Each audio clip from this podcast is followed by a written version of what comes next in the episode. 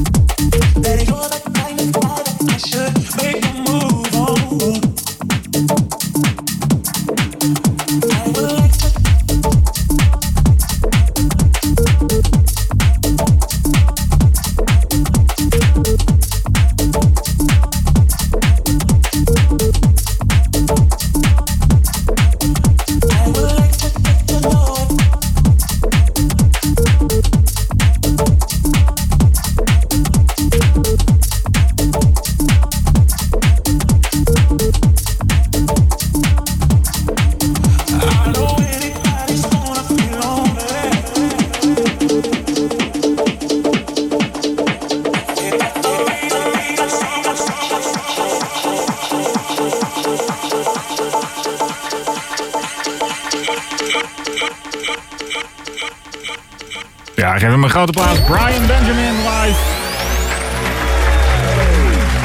Hier bij uh, Nachtdieren deze vrijdagavond. Deze uh, tropisch warme vrijdagavond. En, uh, het is hier behoorlijk heet in de studio. Maar dat, het komt mede door de muziek natuurlijk. Maar ook omdat, ja, het is hier gewoon lekker warm.